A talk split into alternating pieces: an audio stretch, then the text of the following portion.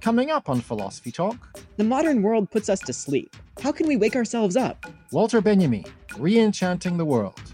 All around me are familiar faces, places, worn out faces. Benjamin's right. Modernity is terrible, the world is disenchanted, art has lost its magic, and we're all sleepwalking through life. But there are new forms of enchantment. Art is for everyone, and we can shock ourselves awake. Benjamin said that too. So will the real Benjamin please stand up? I wonder if enjoyment of the world of images is not fed by a somber defiance of knowledge.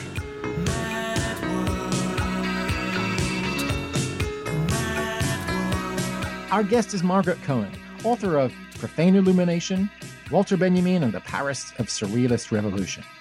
Walter Benjamin and the Reenchanted World. Coming up on Philosophy Talk.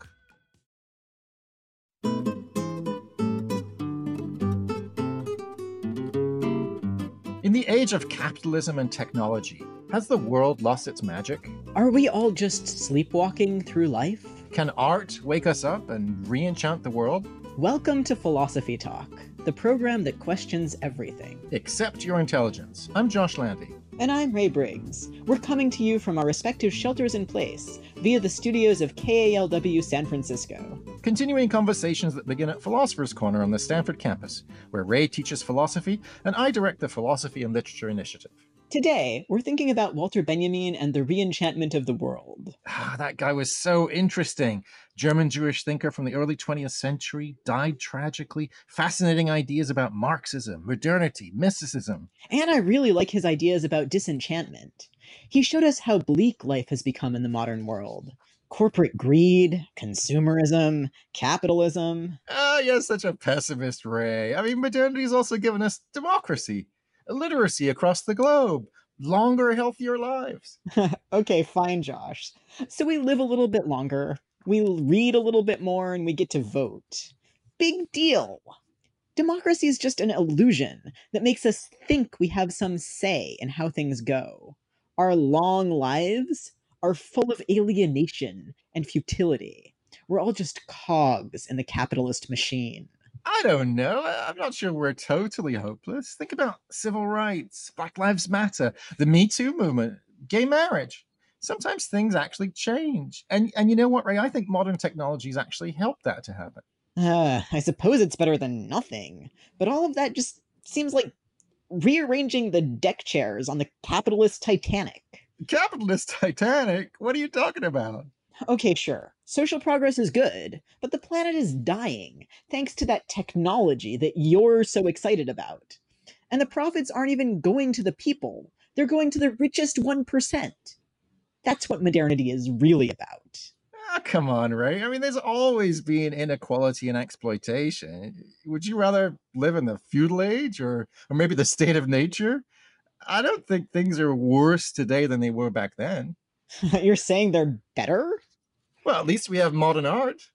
Oh, modern art? How's that supposed to solve the problem of modern life? Well, uh, that's actually one of Benjamin's coolest ideas. He thought some forms of modern art, like surrealism, can actually re-enchant the world. They can help us see everyday life as full of mystery and wonder. Even the most mundane things like a bowler hat, a pipe, or a clock. Yeah, I like the kind of art that feeds the resistance. Art that's unsettling and jarring and, and shocks us out of our complacency. But Benjamin says art does that too, at least the modern kind. I mean, you, you can't be a sleepwalker if you're listening to Philip Glass all day. Okay, fine. At least this Titanic has avant garde deck chairs. Too bad you can't actually sit on them. Well, well, it sounds like we need to learn more about Benjamin. So we sent our roving philosophical reporter, Holly J. McDede, to do just that.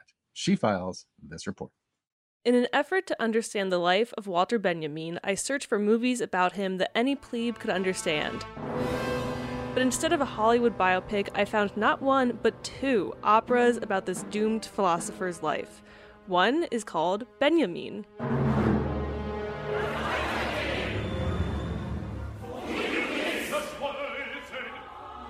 Another is Shadow Time. Is it possible to forget? without remembering that one has forgotten. I listened through it, but still can only describe the plot because there are summaries online, not because I understand it. It seems all over the place. Like, in one scene, Benjamin is interrogated by masked figures. Karl Marx and Groucho Marx taunt him about the nature of memory. Joan of Arc worries about the fate of history, and Albert Einstein asks, What time is it now? What time is it? It's trippy, surreal, and dizzying, not unlike Benjamin himself. He's really a really a strange kettle of fish. Howard Eiland teaches literature at MIT and has been working on Benjamin since the 1980s. He says Benjamin is an eclectic and, yes, difficult writer. So difficult to translate. Uh, I mean, certain sentences just had me mind boggled for, for days on end. And his life was also difficult, though it wasn't always that way. Benjamin was born in 1892 into a prosperous German Jewish family in Berlin. His dad was a well to do antique dealer who passed a zeal for bookstores and collecting onto his son. Then, after World War I, Germany went into a depression. His father put his foot down and said, Walter, you got to get a job. And he suggested getting a job in a bank, which showed how little he knew his son. Benjamin instead went on a quest to get a job in academia, but Eiland says his dissertation at the University of Frankfurt was rejected because it was considered too complicated. And when that failed in 1925, he then turned to uh, the world of journalism. And I think that was a decisive moment in his life because it enabled him to write about a whole range of things.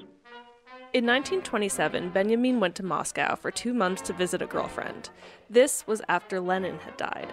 And there was an extraordinary sense of experiment going on in, in Moscow. And it was quite an experience for him. He eventually returned to Germany, but was forced to leave when the Nazis came to power in 1933. He went to the island of Ibiza, another decisive moment in his life. There, he experienced a, a kind of rebirth of physical life.